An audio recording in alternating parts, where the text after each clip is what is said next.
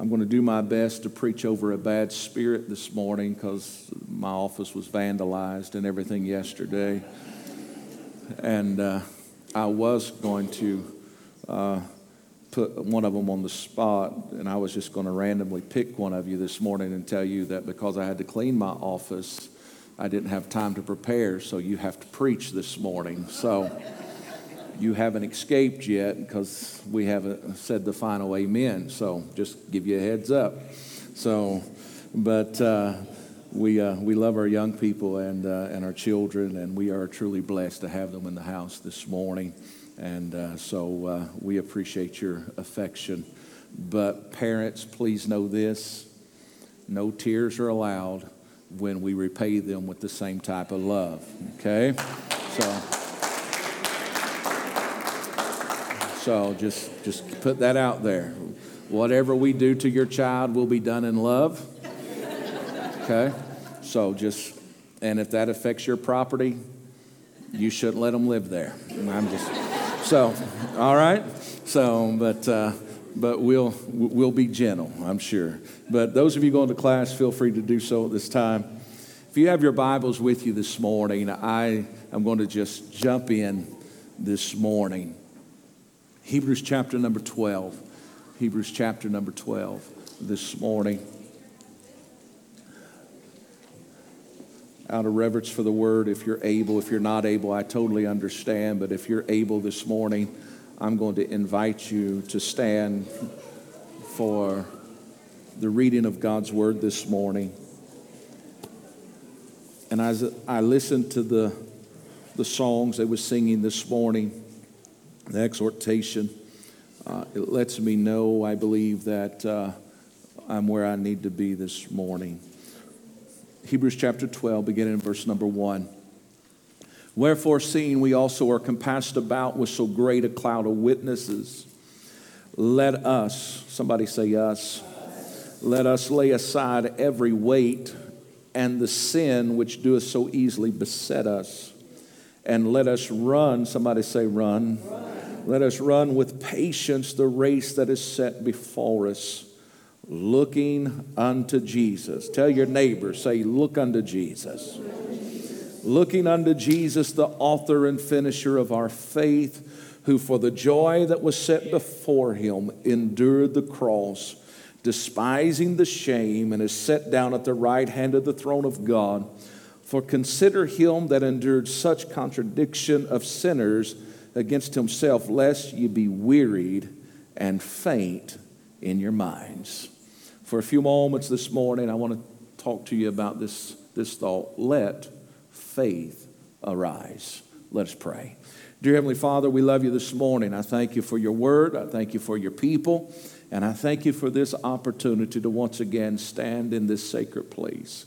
Father, today I ask that I would decrease so that you could increase. I ask that you would anoint this vessel, Lord, to speak that which you have given me, Lord, so lives could be transformed and changed for your glory and by your power. In Jesus' name, amen and amen. You may be seated in the presence of the Lord this morning.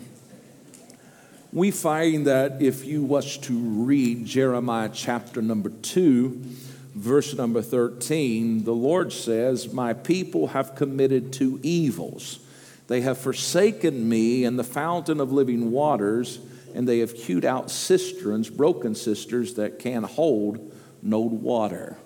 I believe that is a very powerful statement, and I could preach on that this morning, but I say that this morning and share that passage with you because I find out that in ancient Israel, just like currently today, people lost their way. And right now, how many knows we live in a busy world? Amen. You might kill my monitor just a little bit. I got a roar up here, Keaton. Thank you, sir. We find this morning that much like then, we are in a place where not only are we challenged, but we are so distracted by so much noise, it's often hard for us to really focus on much of anything.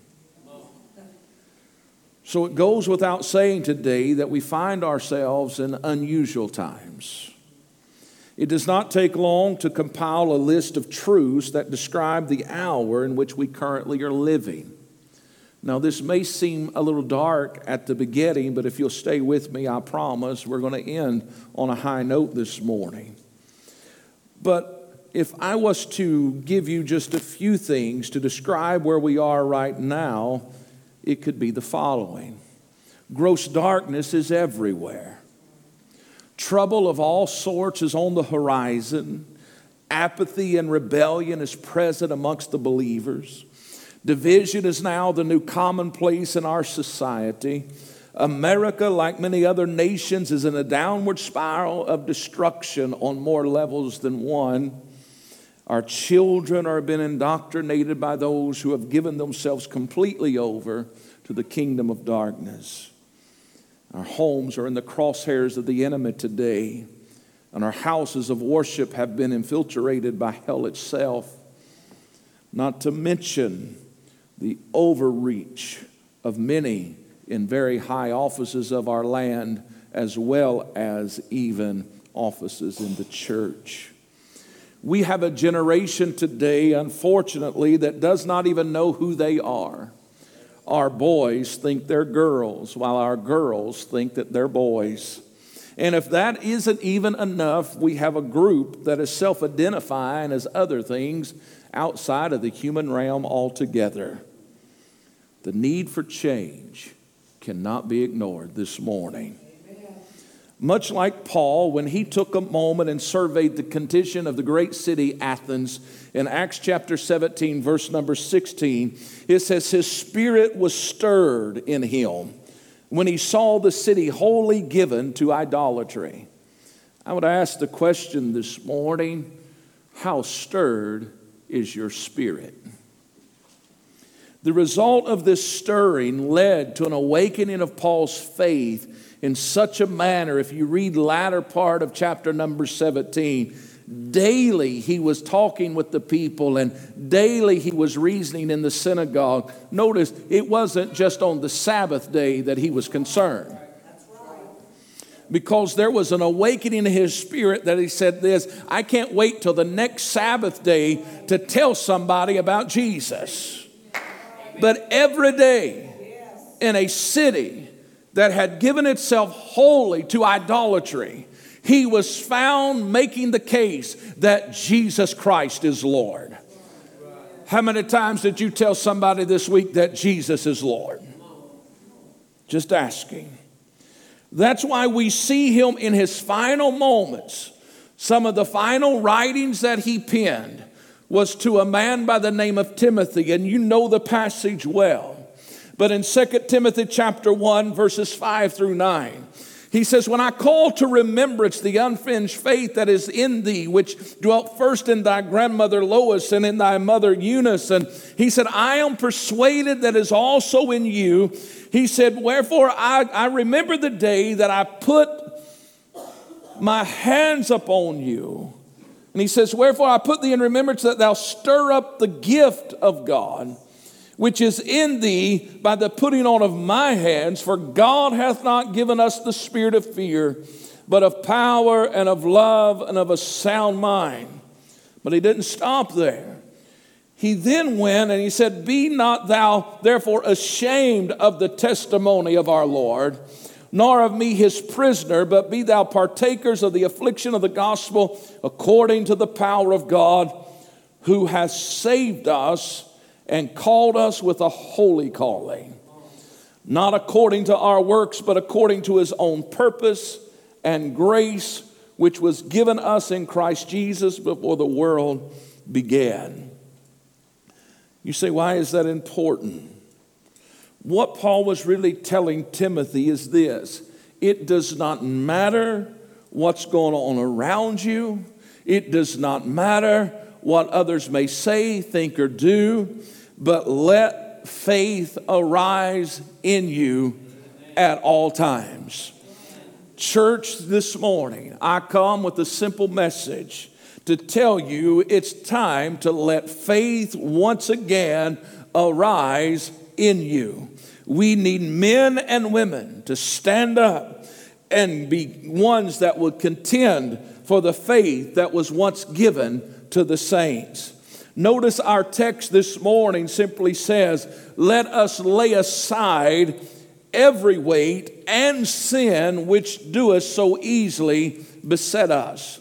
To lay aside simply means to separate from, while beset simply means uh, to be attacked on all sides or to be surrounded or to see or experience something be laid upon you.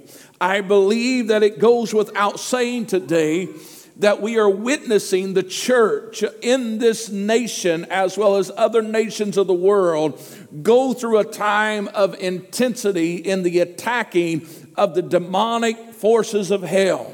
Can I tell you today we can bury our head in the sand and think it's all going to be fine and it's all going to be different. But the only way there's going to be a change is if somebody will let faith arise and begin to contend for this thing. Uh, listen, uh, there is too many men and women that came before us that fought the good fight of faith, uh, that paved the way for you and I to enjoy what we're doing right now, for us to sit down and do nothing. Uh, but it's time, no matter what they may say, no matter what they may think, uh, no matter how they want to label us, uh, no matter how much they kick against the fact uh, and bring uh, falsehoods that there's many ways to heaven, uh, it's time for somebody to stand and begin to proclaim uh, that Jesus Christ is still Lord. and when we do that, we begin to drive out darkness and we begin to be the light of the world and we begin to be a city that's set on a hill and men begin to be drawn into the house of God once again. Uh, I've come to tell you this morning, uh, I'm not making light of your situation, uh, I'm not making light of your difficulty, uh, but what I am saying in the midst of your difficulty, uh, in the midst of your struggle, uh, if you're not careful, you are making your God small. but even though I walk through the valley of the shadow of death, I will fear no evil, for thou art with with me, uh, if He is with me, uh, can I tell you, I cannot be defeated uh, and I cannot be denied. This morning, we got to get back to being the church that God has called us to be and begin to walk in victory. Can I tell you, you got to let faith begin to arise this morning. We must regain our focus and run the race that is set before us with patience. What does that mean? It means that we are to be steady. How many feel steady when they're riding the roller coaster? It's time to get off the roller coaster in your spiritual life and begin to stand. This morning, the writer continues to tell us how we are able to run this thing with patience in the following verse when he says, Looking unto Jesus, the author and the finisher of our faith. I know this morning that there's trouble on every side. I know this morning that the weight is heavy. I know this morning that the outlook doesn't necessarily look favorable in certain areas. And I also know it appears that the damage is very severe. However, I must remind us we serve a miracle working God. It is in this hour, if we'll look to Jesus, the author and the finish of our faith, who still sits on the throne who is still the beginning and who is still the end, that there is nothing that he can accomplish.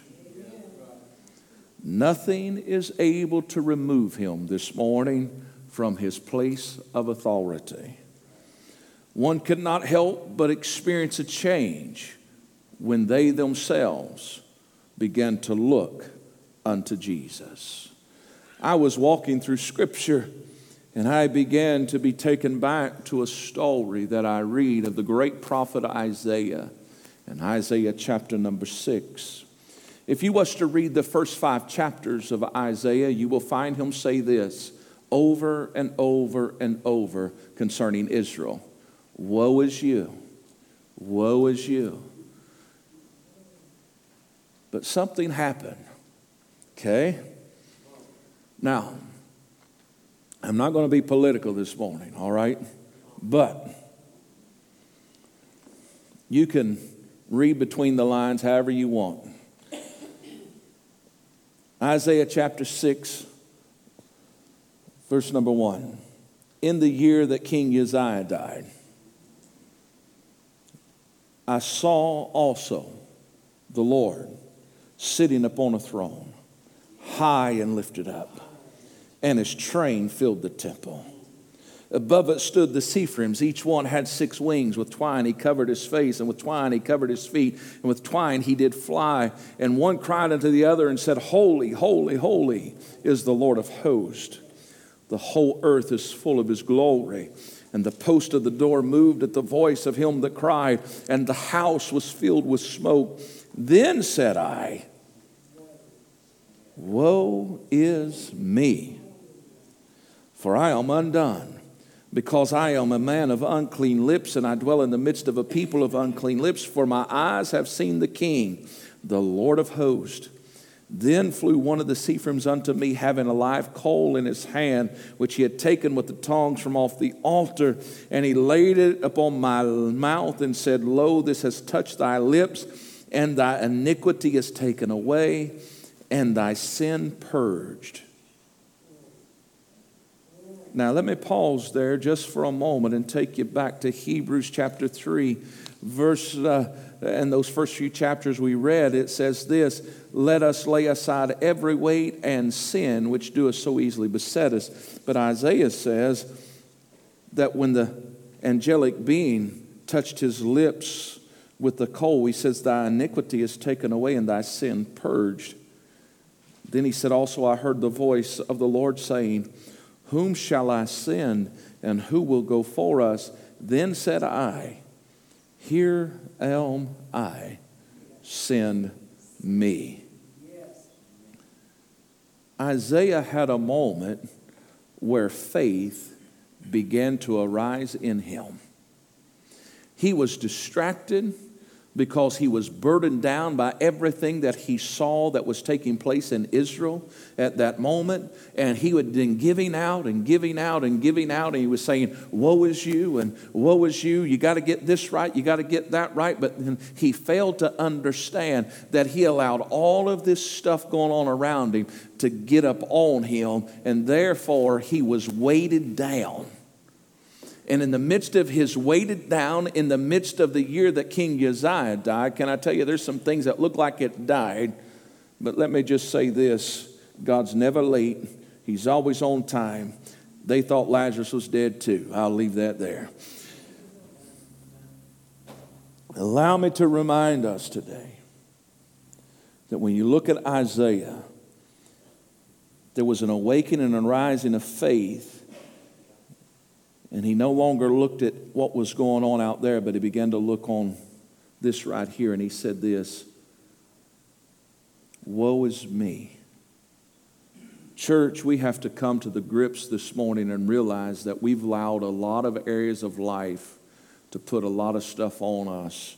It's distracted us, it has made us be weighted down. And if we're not careful, the things that we've uttered from our lips has become sin. Now, hear me. It was in that moment when he saw the Lord in the midst of everything that was going on, there was an arising of faith. And that's why you go back to Hebrews. It said, looking unto Jesus, the author and the finisher of our faith. Right now, I understand there's lots of stuff going on, but can I tell you, Jesus is still sitting where he's always sat. We cannot, for the sake of time, walk through every event, but I can show you that when people begin to look unto Jesus, things change in their lives. You and I today have to get back to a place where we are not putting our trust in men, but we are putting our trust in our Heavenly Father, for He is the one that goes before us, and He is also the one that sustains us. Uh, but let me give you just a few things very quickly before I get to the gist of where I want us to be this morning, and that is this we find that when you begin to walk through Old Testament scripture, you find that there was one by the name of Abram whose name was changed to Abraham. Anybody remember him? In order for you to ever get to Genesis 22, where he has been tested by the Lord, and the Lord simply says, I want you to take your son, your only son Isaac. I want to take you on a three day journey. I want you to put him on top of a mountain. I want you to offer him as a sacrifice unto me. And we find that by faith, uh, uh, Abraham begins to do that. Before you can ever get to Genesis 22, though, you got to go back to Genesis 12, Genesis 15, Genesis 17, because you will find that there was things leading up to it and it was this there was a promise. Uh, and the promise was that out of you is going to be uh, a, a, a, thing that happens uh, that's going to touch the world. Uh, and we find that as you begin to take this journey with them through those passages of Scripture, you will find that when you get to Genesis 17, the word of the Lord says, uh, I know you're 90 years old, Abraham, uh, but also I want you to change. I don't want you to call Sarai Sarai anymore. I want you to call her Sarah. And I, at this this, according to this time next year, she's going to bring forth a son by the name of Isaac, and that is the seed of the promise. Uh, and now we find, and you go to Genesis 22, uh, they get there, and we find that he's walking, and he gets the fire, he gets the wood, uh, and Abraham's got his servants. Uh, they, they get their beast, and they begin to ride. They come to this mountain, and the Lord says, That's where you're going. You're going to offer your son. But notice what Abraham says. Uh, he's got Isaac with him, he's got the wood, uh, He's got everything he needs except for a sacrifice. Uh, but he turns to his servants and said, You all wait here, uh, but I and my son uh, are going to go there and we're going to worship the Lord and we're going to come back to you. Notice in that moment when everything was going on and nothing made sense, faith arose in Abraham uh, and he made a decision. Uh, and the decision was, uh, you know what? I don't understand everything, uh, but I'm going to walk with my promise. Uh, so when he left that beast and his servants, uh, and he had a thing of fire and a thing of wood, he also had his promise with him. and he had come to the realization if it is for me to lay him down on the altar somehow, some way, there's going to be a resurrection take place because I am not not separating myself from the promise. Uh, can I tell you, there's a lot of dead things going on around us, uh, there's a lot of noise going on around us, uh, but I have a promise, uh, and I am not going to allow anything uh, to separate me uh, from my promise. he walked with Isaac, talked with Isaac. some of you need to begin to walk with your promise again that I'll never leave you, never forsake you, but I'll be with you always, even to the end. I, you need to walk with the promise where He says, Not only am I your salvation, Uh, but I'm your healer. I'm your deliverer. Uh, I'm the one that'll set you free. Uh, I'm the one that'll make a way for you when there seems to be no way. Can I tell you, we've allowed the world to separate us from the promise, but Abraham said, I'm going to go and do what God says. And every time he stepped, I believe faith began to arise. And God, I don't know what you're going to do, but Lord, I got my promise. I know that it's through Isaac that things are about to change. Can I tell you, it is through this generation uh, that something's about to change. Uh, I'm not going to let go of my promise uh, this morning.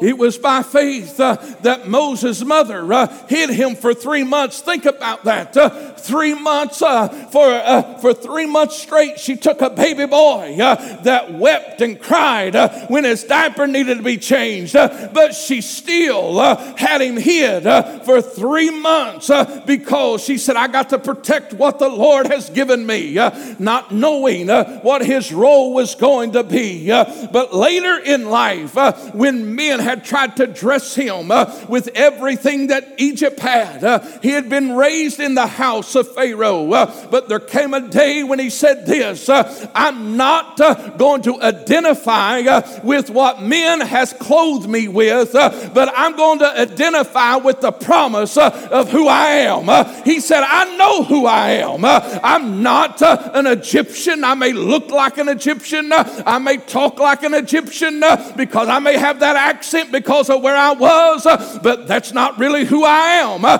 can I tell you, uh, I may be in the world, I may have to live here, but I'm not going to act like the world because I'm going to stay attached to the promise.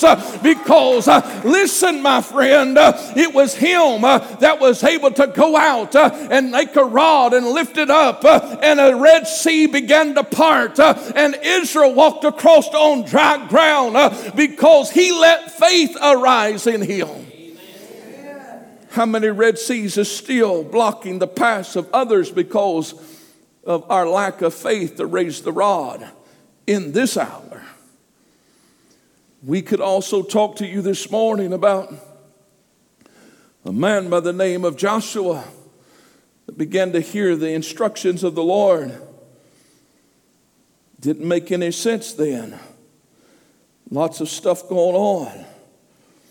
It looked like it was an impossible feat in front of him when they crossed the Jordan, the great walled city of Jericho. But the Lord said, just begin to walk, just begin to obey. And when faith began to rise, we find that it was just seven days, and there was a tearing down of a fortified city.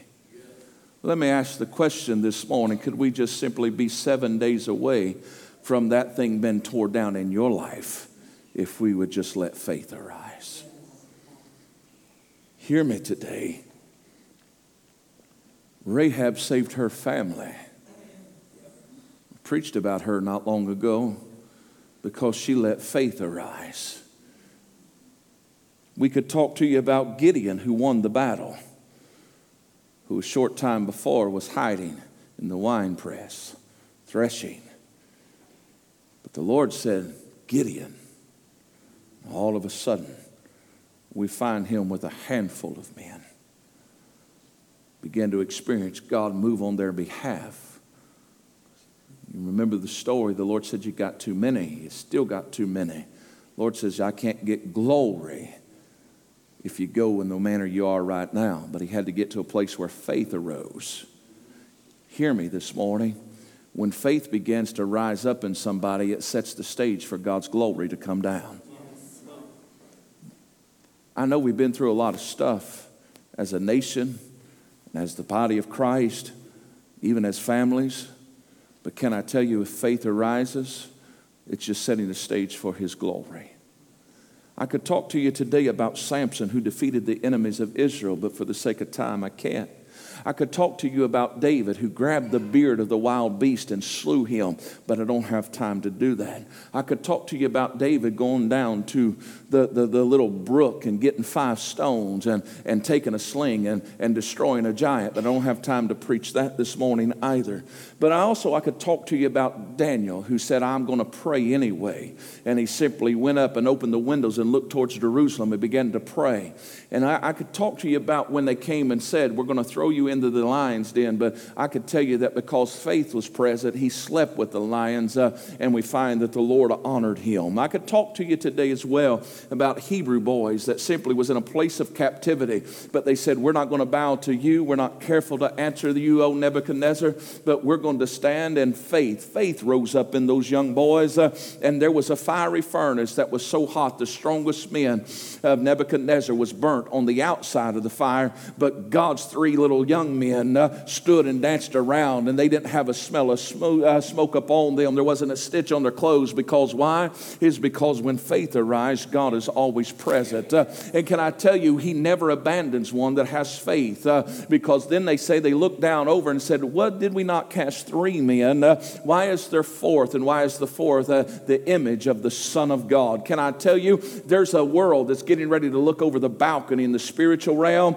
and they thought we was just three young boys, uh, but they're going to find that God Himself is manifesting Himself for the church that He died for in this hour, in this season. I could talk to you as well about Peter saying, Lord, if that's really you, bid me to come. And the Lord simply said, Come. And Peter walked on water. I could also talk to you, and it was already mentioned, Paul and Silas. He felt the foundation of the prison shake uh, because they still just let faith in the midst of their hurting. Not to mention this morning Samuel and the other prophets uh, that subdued kingdoms and wrought righteousness and obtained promises. Uh, if he is a God that is, does not change, can I ask the question this morning why are we allowing the enemy to steal our joy right now?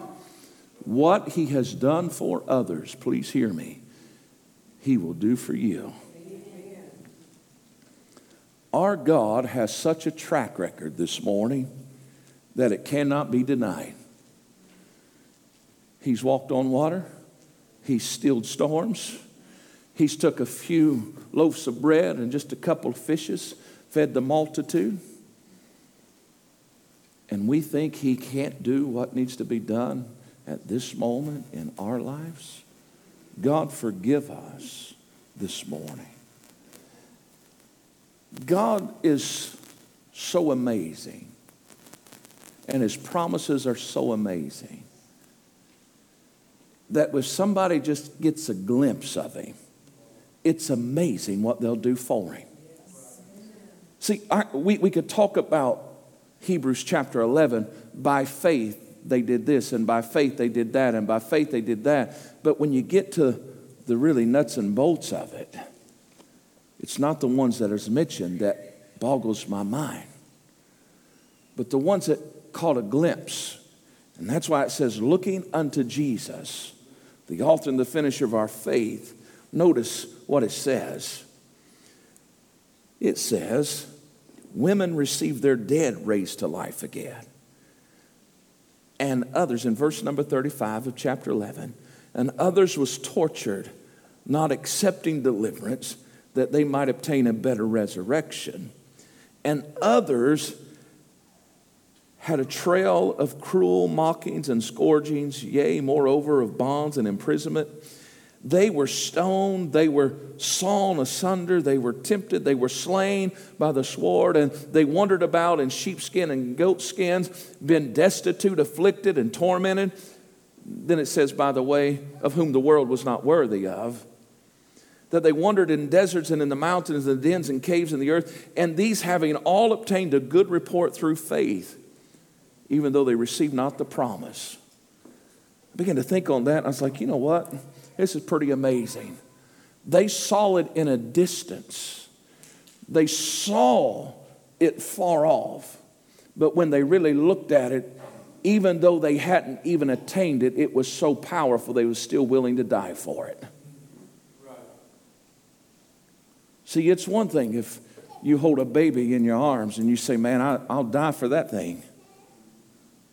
But what about the baby that you see on the other side of the world that you've, that, that you've seen from far off, that you've never held, that you've never touched? Are you willing to die for it? Think about it. See, there's some things that God has promised us, and there's some God, things that God has spoken to us, and, and, and, maybe they've not yet come to fruition. And maybe you look in the spirit realm and they're still a long way off, and it's like, I, I just don't know if I'm ever going to obtain it. But can I tell you, if you get your eye off the promise uh, and get your eye on the one that gives the promise, uh, you'll be willing to die uh, trying to achieve the promise. Just saying. Church, I have to tell us this morning, and I'm going to wrap this up very quickly. Our God is a God that's still sitting in a place of authority. And as I began to simply just spend time along with Him this week, I began to hear the Lord just begin to say in my spirit, just began to roll over because I was questioning some things and I was, I was searching for some things. And I just began to hear this roll over and over in my spirit. Just simply tell them, it's not over yet. It's not over yet. This morning, you may be going through some stuff, but it's not over yet. You may have received some bad reports, but it's not over yet. Listen, can I tell you, God is still moving. Just because Fox News, CNN, MSNBC, and all these other quacks don't carry the goodness of God doesn't mean that God's not good. But can I tell you, and I mentioned it on Wednesday, and we should have mentioned it last Sunday, but we didn't. Just when we was all here and was praying for Sister Sharon's son Matthew, uh, the surgeon simply, the doctor said, in 32 years of practice, I've never seen a reversal in the manner that I've seen. Because why? Because God's still good.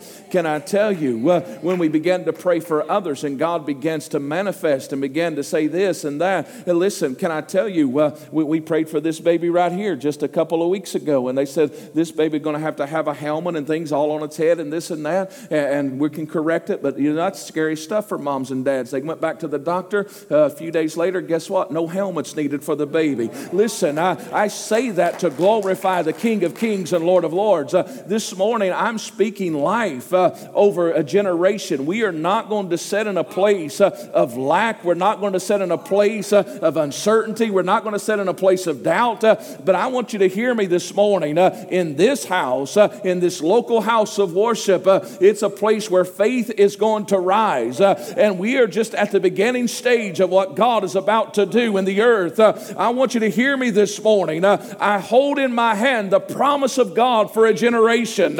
He is not someone that is far off. but can I tell you this morning in Acts chapter 2, verse number 14, most of you know this passage of scripture, but Peter standing up with the eleven lifted up his voice and said unto them, uh, You men of Judah, and all of ye that dwell in Jerusalem, be this known unto you, and hearken to my words. Uh, for these are not drunken as you suppose, seeing is but the third hour of the day. Uh, but this is that which was spoken by the prophet Joel, uh, and it shall come to pass in the last days, saith God. Uh, I will pour out my spirit upon all flesh, and your sons and daughters, uh, they shall prophesy, and your young men shall see visions, and your old men shall dream dreams. and on my servants and on my handmaids I will pour out in those days of my spirit, uh, and they shall prophesy, and I will show wonders in heaven above, uh, and signs in the earth beneath, uh, blood and fire and vapor of smoke. Uh, the sun shall be turned into darkness, and the moon into blood, uh, before that great and noble day of the Lord come. Uh, and it shall come to pass that whosoever shall call on the name of the Lord shall be saved. but can I tell you, we've been in this season for a little about right, right around 2,000 years uh, but it doesn't stop there. Uh, we are in the latter part uh, of the last days. You've heard me preach this multiple times, uh, but there is a time of intensity uh, that is mentioned uh, during this season. and can I tell you that time of intensity was not at the beginning, but it is reserved for the latter. how do I know that? if you go back to the book of Joel, chapter 2, 23 through 26, he says, Be glad then, you children of Zion, and rejoice in the Lord your God, uh, for he hath given you the former rain moderately, uh, and he will cause to come down for you the rain, the former rain, and the latter rain uh, in the first month. And the floors shall be full of wheat, uh, and the vat shall overflow with wine and oil. Uh, and I will restore to you uh, the years that the locust has eaten, the cankerworm, and the caterpillar, and the palmerworm, my great army which I sent among you, and you shall eat in plenty and be satisfied, and praise the name of the Lord your God uh, that has dealt wondrously with you, uh, and my people shall never be ashamed. Amen. But it doesn't stop there. Haggai chapter 2, verse 9. The glory of this latter house uh, shall be greater than of the former, saith the Lord of hosts. Uh, in this place will I give peace, uh, says the Lord of hosts. Uh, I got to tell you this morning, uh, it's important the terminology that we read uh, when you acknowledge the Lord. it's not Jehovah Jireh, my provider. it's always referenced as the Lord of hosts. it's a day of war. he has got his war clothes on, and there is something that's about to shift and change. Uh, can I tell you, uh, we are now in a time and a season uh, where the Lord is about to show himself mightily. Uh, Ephesians 5 25 through 27 says this uh, Husbands, love your wives, even as Christ also loved the church and gave himself for it, that he might sanctify and cleanse it with the washing of water by the word, that he might present it to himself a glorious church, not not having spot or wrinkle or any such thing, but that it should be holy and without blemish. Uh, I know we're going through some stuff, uh, but can I tell you what you're going through uh, is a sanctifying and a cleansing process because the latter is about to be greater than the former. I don't need you to get stuck on what you're going through, but I need you to get stuck on what He's doing. He says, I love you too much to leave you where you are, so I'm going to cleanse you. I'm going to sanctify you. Uh, I'm going to purify you uh, because can I tell you the word of the Lord has not changed. Uh, he said, when you see everything that you see right now currently, look up for your redemption draws nigh. Can I tell you, I've heard it all my life. Jesus is coming, but I got to tell you this morning, He's not just coming, but He is getting ready to mount and He's getting ready to make His entrance, and you and I better go through the process. We better get back to where sanctification uh, and purity is reigning in our lives. Uh, we got to let faith arise, uh, and when faith arises, listen, we're about to experience Him on a level that we've never known because He is still the God that responds to men and women of faith. Listen, don't let your circumstance steal you from your miracle. Don't let your circumstance keep you from your joy, but begin to get your eyes on Jesus this morning.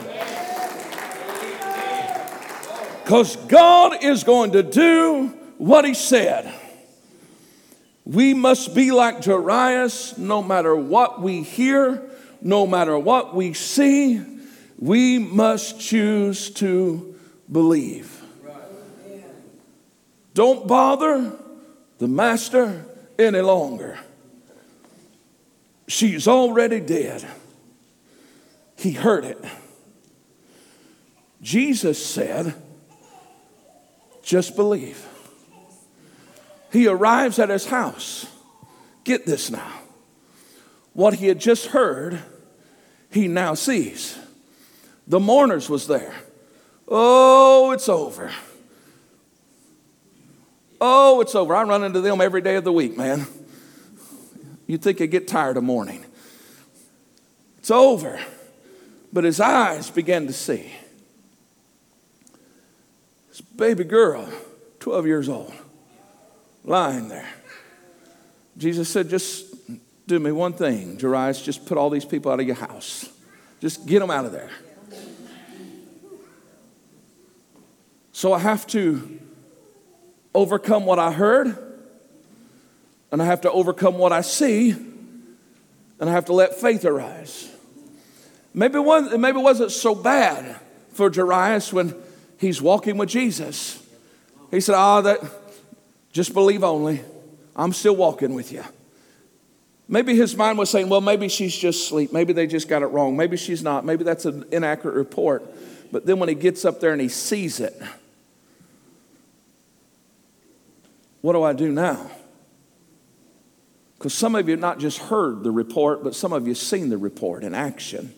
What do you do now? Well, I can have faith, or I can mourn with the rest of them. I can have faith and believe that nothing's too hard for Him, or I can just sit down and quit and just wait for disaster and devastation. What am I going to do? Jairus, I told you just to believe. All of a sudden, he looks at the situation and he looks back to Jesus. Looks at the situation and looks at to Jesus. But when you look unto Jesus, I believe that he is.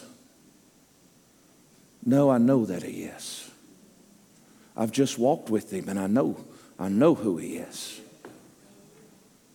Can I, can I ask you to go down memory lane with me just for a moment to that thing that you thought was going to be the end of you five years ago or 15 years ago or five months ago, and, but you looked unto Jesus and, and guess what? It, he turned it around and made it right. But now all this other stuff's happened. And now the enemy says, oh, it's over. It's over for America. It's over for the church in America. It's over for the family. It's over for holiness. It's over for this. It's over. No, I, I think I'll just, just look unto Jesus. When I look, as Isaiah did, he caught a glimpse of not a lamb being led to slaughter, but he caught a glimpse of one sitting on the throne and his train filled the temple. I preached a message some years ago. Some of you may remember. If you're not, shame on you. You should remember what I preach. but I preached from Isaiah chapter 6. And I did some research. And I thought, why in the world is it referenced in such a manner that I saw the Lord high and lifted up and his train filled the temple? Didn't make any sense to me. I thought just women wore trains on wedding days. But the train that filled the temple was what was his robe, his royal robe. And every time a king would go out to battle and he would defeat an adversary, he would cut off the train of their royal garment and then he would bring it back home and he would have his kingdom sew that train onto his. So depending on how many battles you've been in and how many victories you've won, determined on how long of a train you had. And when Isaiah looked up, he said, I saw the Lord high and lifted up, and his train filled the temple. Let that sink in for a moment. Can I tell you, at Calvary, he done defeated cancer. He cut the tail off and said, Sew it on my robe. Heart disease is done over that. Sugar diabetes has done been defeated as well. Every ailment that, that ever come, every demonic force that would be able to try to wreck your life, wreck your marriage, God says, I've already got victory over every bit of that. But the thing is, people don't understand how much victory he actually possesses unless they look unto him. And this morning, when you look unto Jesus, can I tell you, no matter what you have need of right now, if you'll look in the holy temple of God, it's already attached to the robe that he's wearing. You don't need to beg, you don't need to anguish, you just need to believe my God is able. Not because he has to pick up a sword today and go fight a new battle. He already fought and won. That which you have need of today. But the question is will you allow faith to arise? As they come to the music this morning, as we find ourselves in a place where we must believe, there's four things that I want to give you very quickly. Four things I want to give you very quickly. You'd say, Man, I want to believe, preacher. I want to believe. Number one, you got to look unto Jesus, as we've said, but there's four other things I want to give you about growing and increasing and awakening your faith very quickly. You and I, as men and women of faith, if we're going to be what God is calling us to be in this season, in this hour, once again, we're going to have to become men and women that pray. Prayer not only increases, but it always awakens faith. Luke chapter 17, verse 5, Mark chapter 9, verse 24 makes it very clear that when one prays, there is an awakening and increasing of faith. And let me insert this. Your prayer time is not a time for you just be the only one that speaks. Some of the most powerful moments of my prayer time is when I'm sitting and saying nothing and just sitting in the presence of the Lord and say, God, just speak to me today. Some of the most precious moments comes. And when I begin to just sense Him speaking into my spirit, something happens. My faith just begins to just to boil up, begin to increase. Secondly, this morning is gain an understanding of the power of faith because that increases faith. You say that sounds a little strange. But how many knows you have to understand how much power something has in order to use it properly?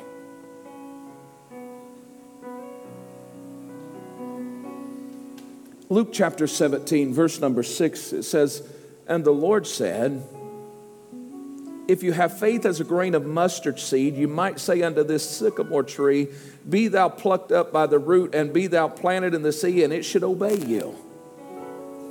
See, it's not about how much faith, it's about understanding how much power just a little faith possesses all throughout Scripture, you can see where it says this type of faith and that type of faith and perfected faith and extreme faith. You, you, you can go through the whole spectrum. But the Lord Himself said, you know, it's really not so much about a bushel basket of faith, it's about understanding just how much a little mustard seed of faith can do.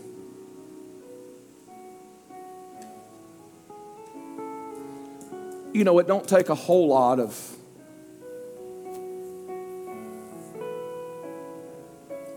positive things to make the atmosphere become positive. But at the same time, it also don't take much negativity to make the atmosphere become a negative place as well. See, when you understand the power that's in faith, you can't help but begin to increase your faith because it begins to want you to desire more.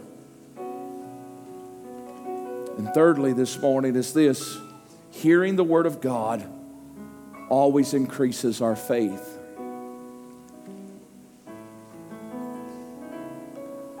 I'm hearing this more and more often. I've heard it throughout my life, but I'm hearing it more and more often.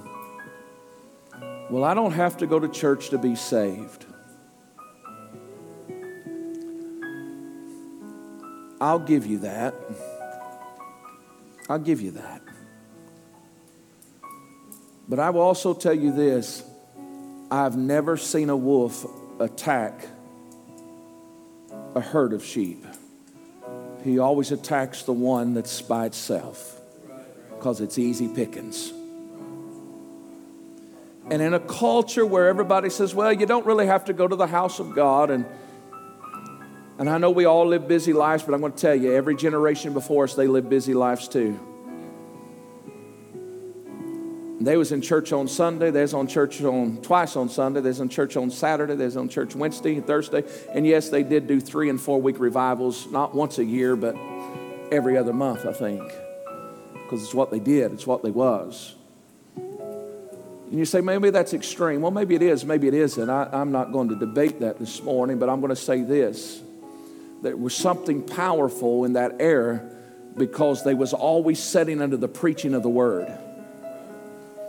Now, there is faith that can arise when you read the word, and we should read the word, but there's something about the preaching of the word. It's something about guys and gals that God anoints to be preachers that makes us seem foolish, that makes you laugh, because listen, I'll be the first to tell you that when we preach, sometimes we, we misspeak, and you all make fun of that. We, uh, we, we, uh, our words get slurred and all of those things, but there's something about the uniqueness of the preaching that's anointed that makes things vivid. And there's actually research in the secular world that shows us that through when somebody gets a vivid picture of a story, it impacts their life on a greater manner than if they just read the story. You say, why do you say that? Is because the word of the Lord says that when you see everything going on in our world today, that we should assemble ourselves the more so not forsaking it. But the church in America and other places, we're doing completely opposite. And I will tell you this that disobedience is not viewed very good in the sight of the Lord. Just talk to Saul about that. But when you come and sit under the preaching of the word, and that's why I'd encourage you throughout your week, make sure you have the word on, not just worship. Worship is good, set the stage for worship, absolutely. But there's something about hearing the word. Romans 10 and 17 makes it very clear. 1 Corinthians 1 21 says, through the foolishness of preaching. Nehemiah 8, 5 through 8 talks about the importance of hearing the spoken word of God. So if you need faith, you say, I'm struggling this week, preacher. Listen, there's a lot of wonderful men and women that you have the ability to listen to at any given time now, like no other generation has. And you should be tapping in and hearing the word of the Lord and let faith arise. If you're in a very difficult season right now, if you're needing a miracle, you need to be listening to the preaching of the word. And fourthly, is this when we join our prayer with fasting, I know some of you, I just lost you right there. It changes things drastically. The conversation that Jesus had with his disciples at the foot of the mountain in Matthew chapter 17, verse 19 through 21, he simply said this to them when they asked the question, Why could we not take care of this demonic force? He said, Because that kind only goes out by prayer and fasting. When you and I get to a place where we pray, when we get to a place where we understand how much power faith is, and when we get to a place where we're willing to set under the preaching of the word and we're willing to push back the plate and bring this temple, temporal house into alignment with the spiritual mandate of heaven, the result is faith begins to come. And when faith begins to come, you'll see a shepherd boy go pick up a stone and stand in front of a seasoned warrior that has a breastplate and a helmet, a shield, and a sword. And he'll say, I come to you in the name of the Lord and he began to swing that thing. And if you read that story of David, he didn't walk, but he ran with patience. What did he do? He ran in a steady manner. And when he ran in a steady manner, notice this that stone hit its mark. When you're steady, you'll hit your mark every time. How steady are you this morning? What are you allowing to move you? What are you allowing to steal your joy, your peace, your rest? This morning, when faith increases in your life, doesn't matter if the situations in the world change or not, but when faith begins to increase in your life, here's what happens. There's an increase of more love, there's more joy, there's more peace, there's more gentleness, there's more goodness, there's more meekness, there's more temperance, there's more righteousness, there's more holiness, there's more obedience, and there's more virtue. What is virtue? Power. I want to leave you with this. If I could paint this picture for you this morning,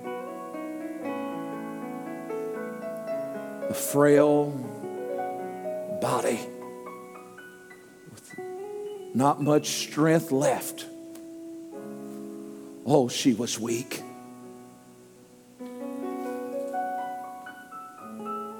She had spent all she had. Everybody had tried everything in the natural, but it just didn't work. But she heard. And she said, If I could just but touch the hem of his garment, I believe I can be made whole. While the world was saying you can't be near, where you should be saying unclean, unclean, and all this other stuff. She said, I'm just going to look unto Jesus. She laid aside every weight that had beset her. In her weakness, in the midst of her sin, in the midst of her shortcoming, she began to push and make her way. And when she touched the hem of his garment, wish I could tell you that what she touched was not just an earthly realm, but the hem of his garment that was probably hemmed in blue, which is a picture of heavenlies. When she pushed through all of the stuff and touched heaven, virtue came into her body that left his. I'm not making light of your situation today. Here's what I want you to hear me this morning. The American church and the American Christians become so proud and so arrogant that we're afraid to get down on our knees because somebody might say something to us. But if we let faith arise and we begin to look to Jesus, we won't have a problem getting on our knees and crawling and pushing our way through just to get to Him. And when she touched Him, something changed. I stand here today without hesitation and tell you this that when faith is present, miracles are commonplace. And God is desiring to move on your families. He's desiring to move on your behalf. He's desiring to move in this nation. And He is moving.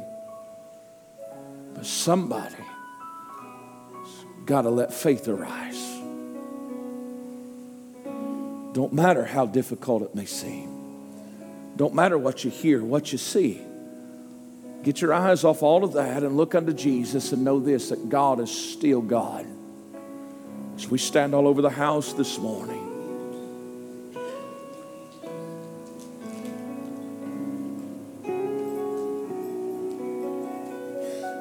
there is a miracle in the making today. The question is will you let faith arise in you?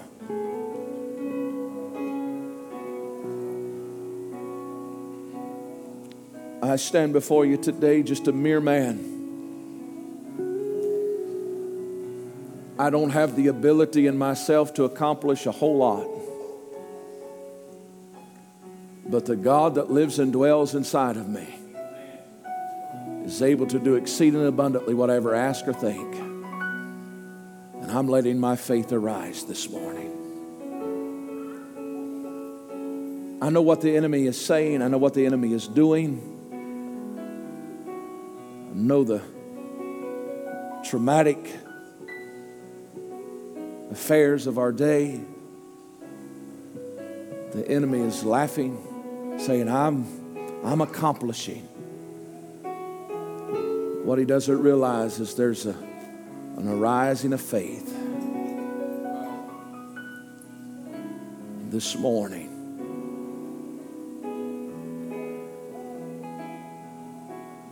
He is not our problem. Our problem is ourself if we're not looking unto Jesus. So today, here's all I'm going to ask you to do. I'm just going to ask you to refocus. We don't need Mr. Wonderful or Sister Altogether Lovely. Praise God that He uses them. But all we need to do is just be us. And we need to look unto Jesus and we need to lay aside. If you come in here carrying something today, you need to lay it aside. And you need to let faith arise. And if you'll do that, He will show Himself on your behalf. I believe that wholeheartedly. But the question is will you believe? Will we bury a generation or will we see them supernaturally be restored? Will we believe? As they just began to minister in song this morning, if you'd say, Pastor, there's some things in my life that I just need to lay aside. I'm not questioning your salvation. I'm not questioning your walk with God. I'm just saying all of us are human and we all let stuff attach itself to us. And it makes us lose sight of the big picture sometimes. But if I haven't told you already, let me tell you this this morning God loves you. Oh, how He loves you. And He has good things for you. And He desires to move on your behalf. So, won't you come this morning? Let's find a place to pray. Let's call out to the Lord this morning and say, God, I make myself available. If you want special prayer this morning, we'd love to pray with you today. Hi, everybody. It's Pastor Jade Abrams here. I want to thank you for joining us today. And I also want you to connect with us. You can find us on all the social media platforms listed below. And we would love to catch up with you, hear what God has spoke to you, and continue to follow us. And we love you, and God bless you.